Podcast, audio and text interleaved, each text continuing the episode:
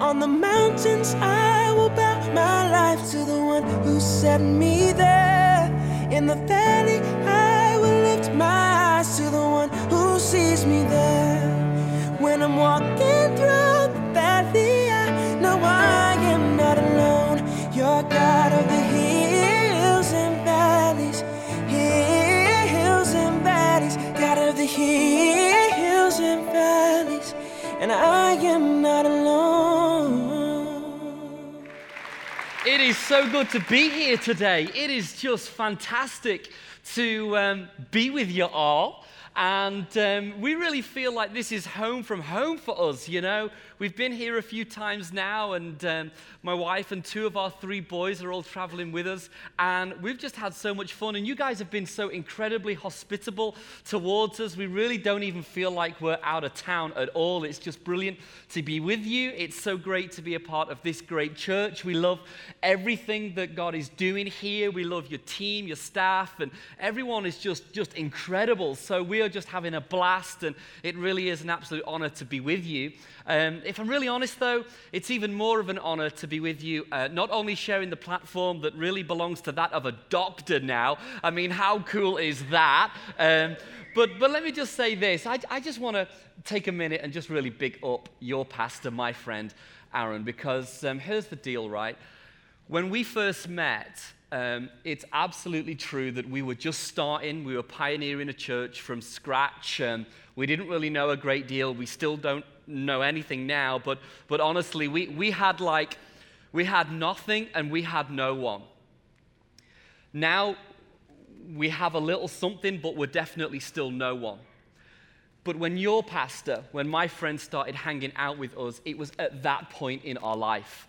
And I always think that it's easier, isn't it, sometimes to kind of relate upwards, to relate to people who have maybe got something that you want, or maybe are at a place in life where you would one day want to be. But it's much harder to relate downwards sometimes and to befriend people who actually have nothing and no one. And that's exactly what your pastor did with my wife and I. So I just want to give great testament to his incredible character because not only is, a great, is he a great man of God, but he's just a great personal friend to me as well. So can we just show our appreciation to your pastor, my friend Aaron? We love you, bud. So, hey, we are in week four of your current series, In the Valleys. And um, I've just loved being able to catch up on some of what you guys have been speaking about online. Isn't technology awesome? Uh, but it's an absolute privilege that I get to share the fourth installment with you now. You know, back home in Liverpool, we live in a 1901 built Victorian house. And um, I don't know what your house is like, but our house is pretty old in terms of its style. And that is pro- problematic for sure. It's especially problematic because um, one, of, one of my most favorite things is DIY, said no man ever. And um, the thing is, in our house, is whenever we kind of embark upon any kind of do it yourself task, it feels like the job starts out to be relatively small, but it always ends up being way bigger than you would ever have hoped, dreamt, or imagined of. It's just like you start doing one thing and think this is going to be so easy, and it just turns out to be an absolute nightmare. Well, that is the story of my entire life in our 1901 built Victorian house. So, a couple of years ago, we were making arrangements to have the builders come in, the plasterers come in, and we wanted like the ground floor and the stairwell, and it's over three floors. We wanted the whole thing um, skimming, plastering, right?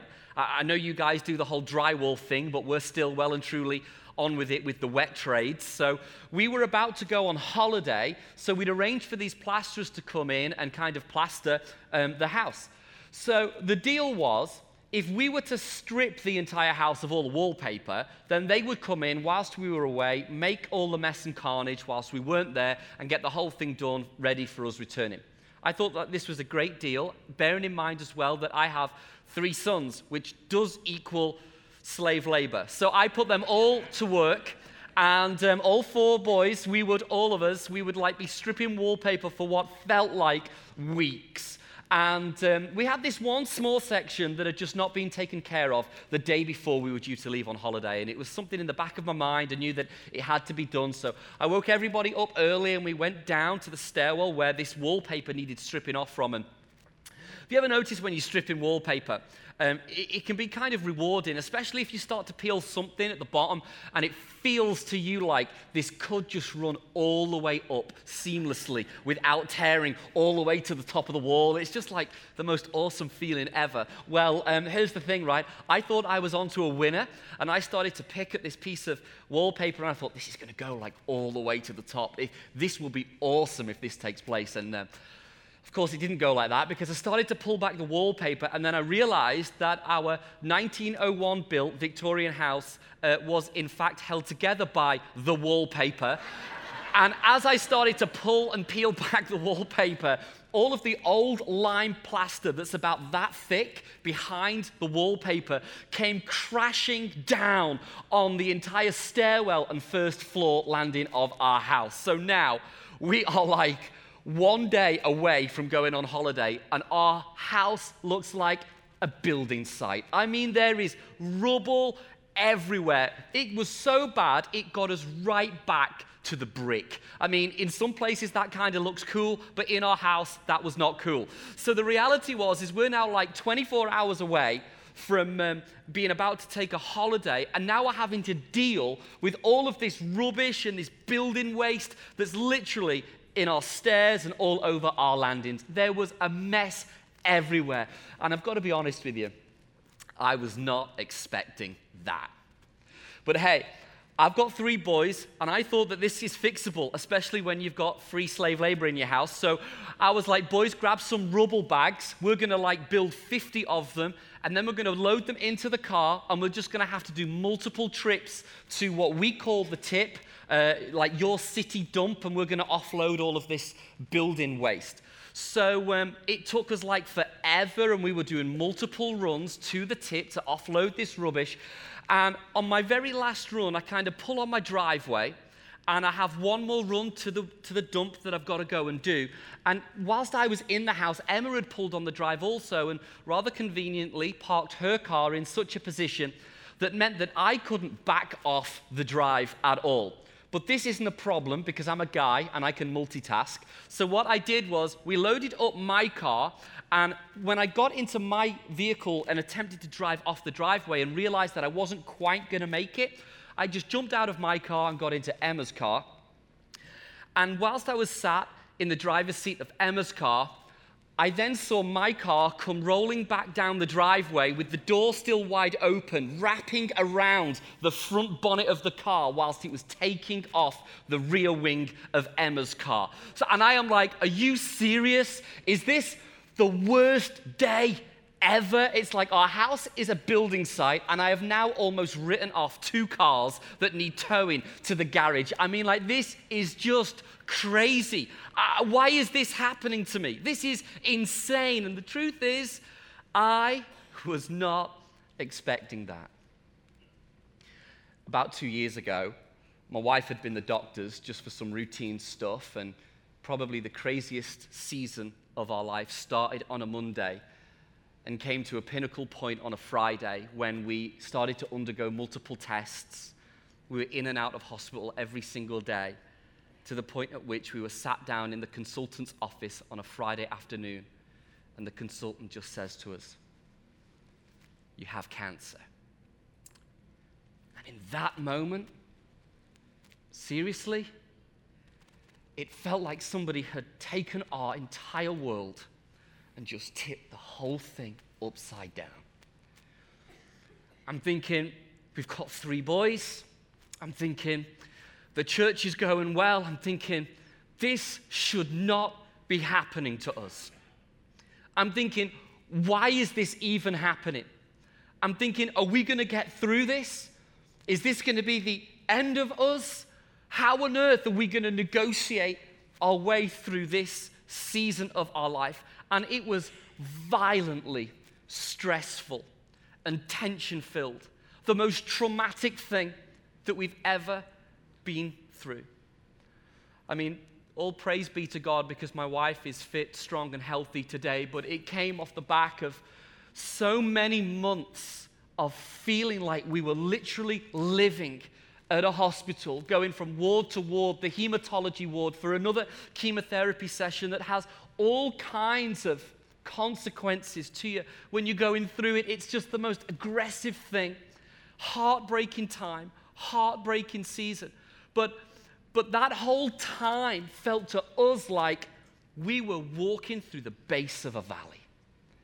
It felt at the time like destruction and ruin was upon us. And I've got to be honest, I was not expecting that. Didn't see it coming at all. You know, if you're anything like me, what we all like are the mountaintop moments of our life, right? We love it when you get the girl, you marry the guy. We love it when the job's going great, when the promotion comes in, when more money lands in the bank. We love those times and seasons when our children are doing well and are all healthy and a star in it in school. We love those mountaintop experiences, right? But we're all the same in as much as not one of us likes and enjoys those seasons where it feels like destruction and ruin is upon us as we walk through the valleys of life. Because the truth is, we all know what valley seasons are like. Maybe in different ways, but we all know what it's like to deal with stress and tension. We all know as well that during those valley seasons, it can feel like some things just aren't fixable. Some things arrive in our world, in our families, that just there's nothing you can do. I mean, you can go left and you can go right, but it's not going to fix it. Some problems aren't always solvable. Some things, it's just kind of, it is what it is. And what are you supposed to do when you find yourself in one of those valleys? What are you supposed to do when destruction is upon you? What are you supposed to do? And we all know what this is like, right? What do you do when things don't work out in your career? When the job doesn't come off, when the contract isn't signed, when the deal isn't done in the way that you'd have hoped. And it's not really your fault, it's not their fault, it's not really anyone's fault. It just kind of is what it is, and there's nothing that you can do, and you've tried to figure it out, and you just can't. It just is what it is, and it feels like your life, in terms of your career path, is just rooted at the foot of a valley. I mean, what are you supposed to do? What are you supposed to do when maybe you feel like your life is in a valley with regards to a health condition? Maybe you've received a diagnosis it might not be life threatening, but maybe life changing, and it might not be something that's going to kill you or take you out, but from this point on, it just feels like everything's changing. It feels like maybe you're going to have to be medicated, your life is going to have to alter and change right now. And again, it's not anyone's fault, it's not your fault, but it just is what it is, and there's nothing that you can really do about it. For some of us, we know exactly what it's like to be in the valley of just relational distress and destruction. I mean, sure, you can be married, but it used to be awesome, it used to be great, but now it just feels like this is the worst thing ever. You don't get on, you don't speak, you're not able to communicate anymore, you're not able to agree on anything, and everything just feels abrasive relationally. And you're kind of like at a stage in life where you're thinking, well, I'm not going to divorce him and he's not going to divorce me, but nevertheless, you just settle for the idea that it is what it is, nothing's going to change, no good is ever going to come out of this, and you feel like your life relationally is just in this destructive valley. Maybe for those of us that are parents, right? Have you ever been in a valley with your kids where you can see that they're walking on a path in life that you know is going to be detrimental? You can see the choices that they're making, and you're thinking, why are they doing that? You would never have made that choice, right? And you try and talk to them, but they don't want to listen to you because, hey, you're their parent. And it doesn't matter what you say, they're not open to listening to anything that you've got to advise them on. And it just seems like all of the problems in their life just keep growing and growing and growing, as does their family, roughly every nine months. And it's just like, what is going on here? what about our finances? Some of us know what it's like to face financial ruin to almost arrive at a place in life where you know that you're not going to make your goals. You're not going to meet your targets. And you look back and you think about your sales plans and your investments that you've made and your saving opportunities. But you look back now and you think that you should have done this, you should have done that. But now you're also faced with the tension and the dilemma of feeling like, well, there's just not enough time for me to be able to catch up now. I mean, there's nothing that you can do. It just is what it is. Things aren't going to work out financially in the way that you had hoped, and it just completely takes you by surprise. Now, there are some options, but they're just not good options. I mean, you can't really turn left, you can't really turn right. It just feels like nothing's going to ever get better. It can feel like there's no light at the end of the tunnel. It can feel like no matter what you do, your life has landed in the foot of a valley and it's just not going to change. So, what are you going to do? I mean, sure, you can try and run, but that's not going to work, right? Sure, you can try and drink yourself out of a problem, but we all know that's not going to work. So, what are you supposed to do when you find your life rooted at the foot of a valley that feels to you like destruction and ruin is fast coming upon you? Here's what I know too. One of the worst things about being in those valley seasons, especially when you're a follower of Jesus, right? It gets so difficult because not only have you got all of these external circumstances going on around you that are so challenging and painful and hard for you to negotiate, but now it starts to dramatically and detrimentally affect your faith. Because now all of a sudden, because you don't see there's any end in sight, you now start to question your faith. And you now start to look at everything that's going on around you. And you now start to say, well, does God even care? Does God even know what I'm dealing with? Does He know that I lay awake at night and I can't sleep? Does He know that my pillow is wet from the tears that roll down my face. Does God even care? And it's in these valley seasons, isn't it, right? Where, if we're honest, it's where we're most tempted to quit and walk away and give up on God. I think, though, one of the reasons why I absolutely love Scripture is what you find in the Bible is so many people whose lives are recounted that you can kind of find yourself in.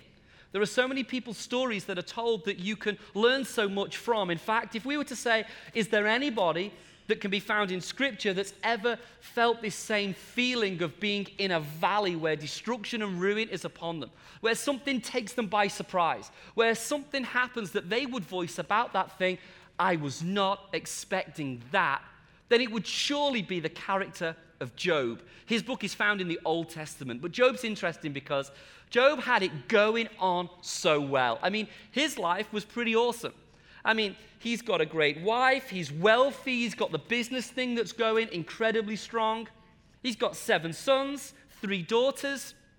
Forget the Rolls Royce and the Bentley. This guy is so wealthy that he's got like 7,000 sheep and 3,000 camels, which brings a whole new meaning to the question what do you drive? Because Job will have been like one of 3,000 camels. And they'd have been like, well, is that a one humper or a two humper? And he's like, I got the two humper, extra power, extra storage. You know, it's kind of like Job is the guy that everybody wants to be. He's got everything going on. And then one day, everything changed for Job. And it's in that story that I want us to jump to from Job 1, starting at verse 13, that I just want us to take a snapshot look into what actually happened to Job and then what lessons can we learn from his life that might help us as we sometimes have to face these destructive valley seasons that we've all got going on. So let's go to Job 1, verse 13. It says this. One day, when Job's sons and daughters were feasting at the oldest brother's house, a messenger arrived at Job's home with this news Your oxen were plowing with the donkeys feeding beside them when the Sabaeans raided us. They stole all the animals and killed all the farmlands. I am the only one who escaped to tell you. While he was still speaking, another messenger arrived with this news The fire of God has fallen from heaven and burned up your sheep and all the shepherds. I am the only one who escaped to tell you. When he was still speaking, a third messenger arrived with this news Three bands of Chaldean raiders have stolen your camels. There goes his Porsche. They've stolen your camels and killed your servants, and I am the only one who escaped to tell you. While he was still speaking, another messenger arrived with this news Your sons and daughters were feasting in their oldest brother's home. Suddenly, a powerful wind swept in from the wilderness and hit the house on all sides. The house collapsed, and all your children are dead. I am the only one who escaped to tell you. I mean, talk about the difference a day can make. I mean, in just the space of like an afternoon, Job lost everything that was important to him. Job lost everything that he valued.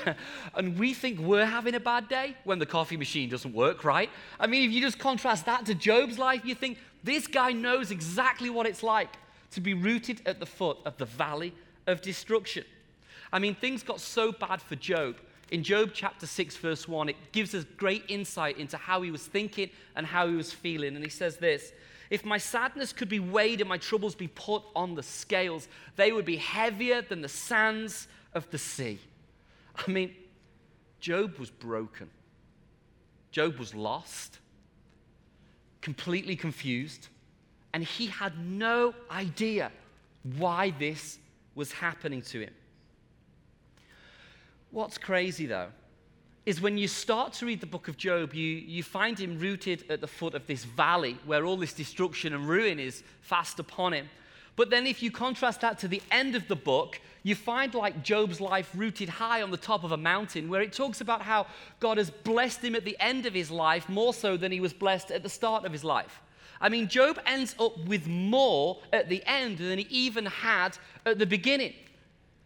But that kind of freaks me out because when I think about that, the question that I then ask is well, how do you get from being in such a destructive valley to a mountaintop where God blesses you even more at the end of your life than you started out?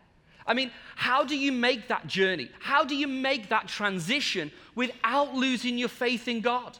How do you make that trip without blaming and cursing God? And I'm not going to be able to read it all out for you, but guys, seriously, I encourage you, go back and read the book of Job. I mean, even if you're not a, a Jesus follower in the room, it's still a fantastic book that you can read and learn so much from. But, but as I read the book, it's not as though Job didn't have a rough ride because he really did. And he did the same thing that you and I would do. We questioned, why is this happening, God?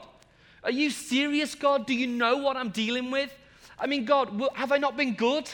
Am I not righteous? Why, why is all of this happening? And Job was probably doing the same thing that we would have done also, but it seems as though Job knew something that enabled him to successfully transition from this valley to the mountain. And it's these three super quick things that I just want to talk to you guys about today because I think that if we can just lean in for a moment and learn from Job's life, it really can help us handle the valleys that face us all in differing ways all the more. So the first thing that Job knew was this Job knew that God knows. In Job 10, verse 12, in Job 10:10 10, 10, it says this, you guided my conception and formed me in the womb. You clothed me with skin and flesh. You knit my bones and sinews together. You gave me life and showed me your unfailing love. My life was preserved by your care. It's almost like that in the middle of all of Job's doubts, Job affirmed what he knew to be true about God.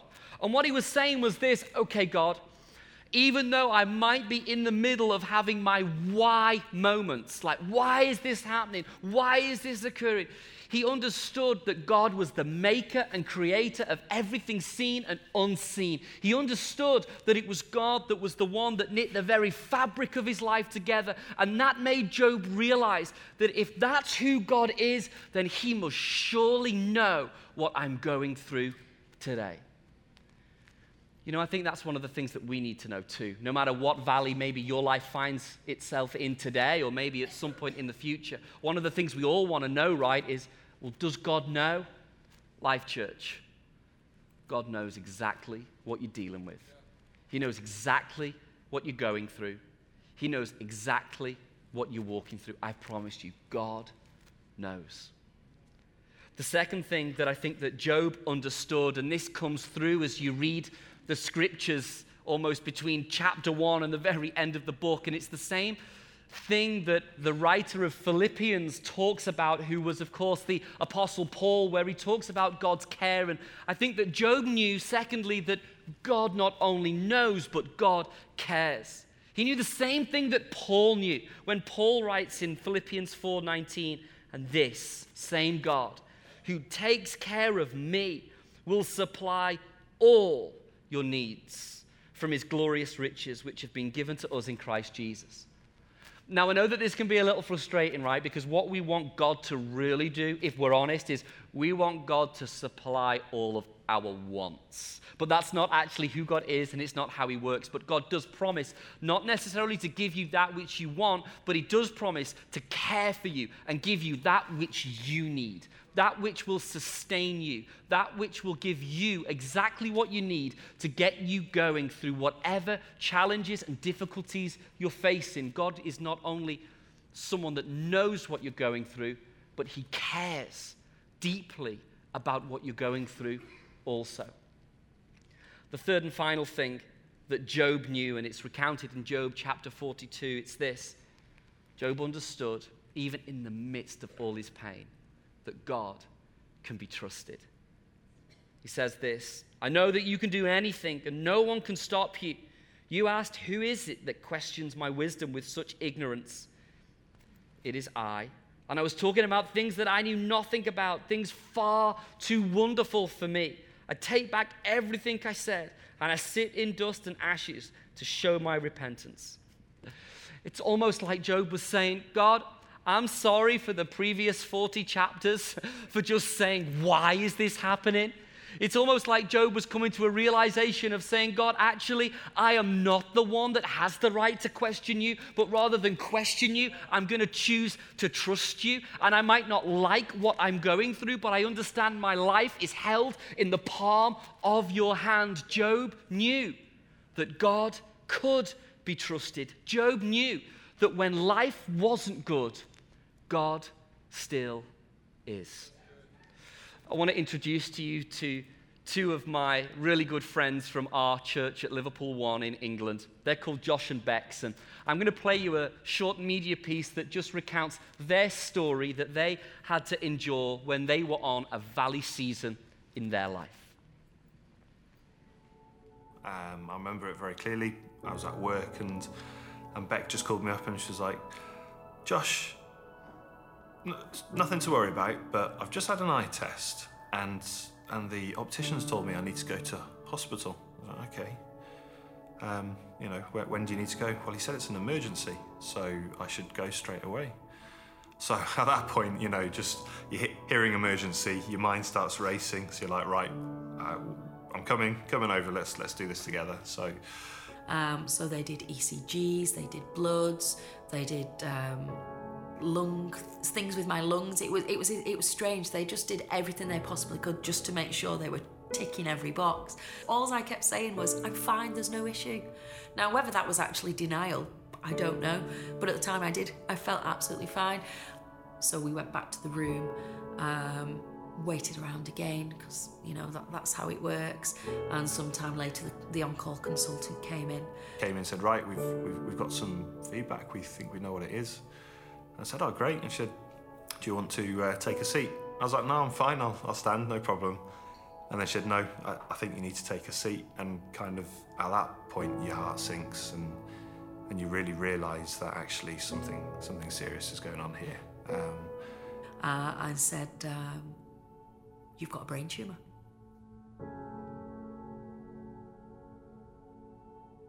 I think it must have been stunned silence because I'm not quiet very often.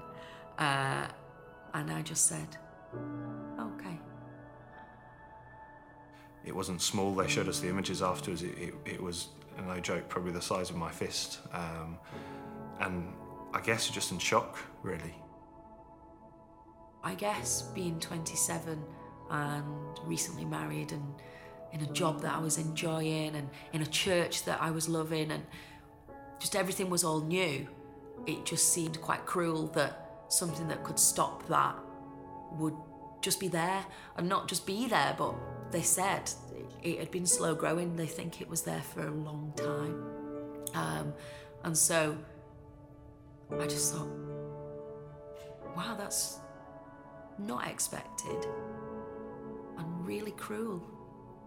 Um, so it, it, was tough and, and, you know, fear started trying to creep in and, and you know you start getting these crazy thoughts about you know what would I do if she died? What, what would I do if you know this is it? And part of me was really thinking well this isn't fair God you know um, Beck had just become a Christian. I decided that you know I was going to start living a Christian life again and put Jesus uh, at the centre and then we just got married and then three months in we've got this and we were kind of like well this isn't fair. Why, why, God? Why are you doing this to us now? You know, is that just a joke that you just, you know, let us get married, get excited, you know, this new start together, and then you put this in front of us? It just didn't make sense, and it was it was very hard for me to get my my head around that. But uh, I think the thing that I really had to do was just trust God, rather than trying to find answers at the time. I just had to trust God. Oh, it's almost like I was watching a film and I was watching the film about this this young woman, happily married, beautiful, and um, her world had just been shattered by some news that she wasn't expecting. That was like, whoa. Like I yes yesterday I went and had my eyes tested and a couple of days later you're gonna cut into my head. You know, it was it was it was quite a lot to take. Um, and again, like like like watching a film, like seeing someone else go through it, it was just so strange. Um, I remember going down. Um, I had to say bye to my mum, which was strange because I guess I was thinking, I'm believing I'm not going to die, but what if it's different when I wake up? What if when I wake up from this operation, something's happened and I'm not me anymore? So it was strange, a, a really strange thing to go through to, to wave to your mum and, and say, bye, see you in a couple of ha- hours. And it was, again, it was just weird. So we said bye and the door shut and it was all quite final almost. And at that point, you know, you get these crazy thoughts come in, but you're like, what if this is the last time I see my wife alive? You know, what if something happens on the on the operating table? And and uh, kind of broke down with my mum. Kind of, you know, why why why would God let this happen? Why would God let this happen? Let us get married. Why would why why would He take us so far and then take it all away? You know, that's not a fair God. That's not a God that shows love. But sorry. Um, the day after the operation, I was transferred onto the ward, um, and the consultant came and, and, saw me, and he said, "We've removed it all. It's all gone. Um, it's not going to come back, um, and no re- no radiotherapy, no chemo. You know, you, you you've got to recover from a major operation, but you're good to go." Um, which was great, and I was like, I knew that because I knew that, that I was being looked after. Um, but for me, I think looking back on it, um, all things that happen, whether they're good, whether they're bad, they happen for a reason and they all come together for good. And for me, the goodness of having a craniotomy, having a brain tumour, and having to have it removed um, was that my mum came to God from it uh, all I can say is that God is such a good God and that he, he saw us through that storm. You know, now, fast forward, um, Beck and I, we've got a beautiful family. We've got two kids. We've got Isaac and Hannah, who are just a joy generally, 90% of the time. and they're just so much fun. Um, you know, we both got stable jobs and we both live in a, a, lovely house and we're planted in Liverpool One Church, which is, is such a home for us, such a family. Um, and, you know, whilst we couldn't see what was going on, and at the time it felt like the outlook was going to be very bleak, you know, God was faithful. And through that, you know, He's blessed us, and we've just got um, more than we could ever want. And it, you know, it, it's just awesome. God's a good God, and He looks after us. And uh, whilst you can't see it at the time, you know, He's got the ending, He's, he's got it sorted.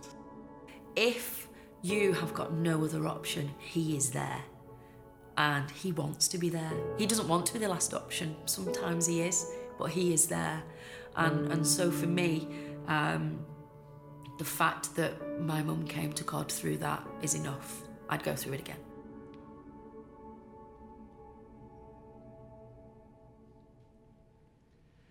You know, I think that what Josh and Bex found in their season of feeling like they're in this valley where it must have seemed to them like destruction and ruin was completely upon them, was that they found that the greatest miracle is not the avoidance of pain, but rather God's provision to get you through it.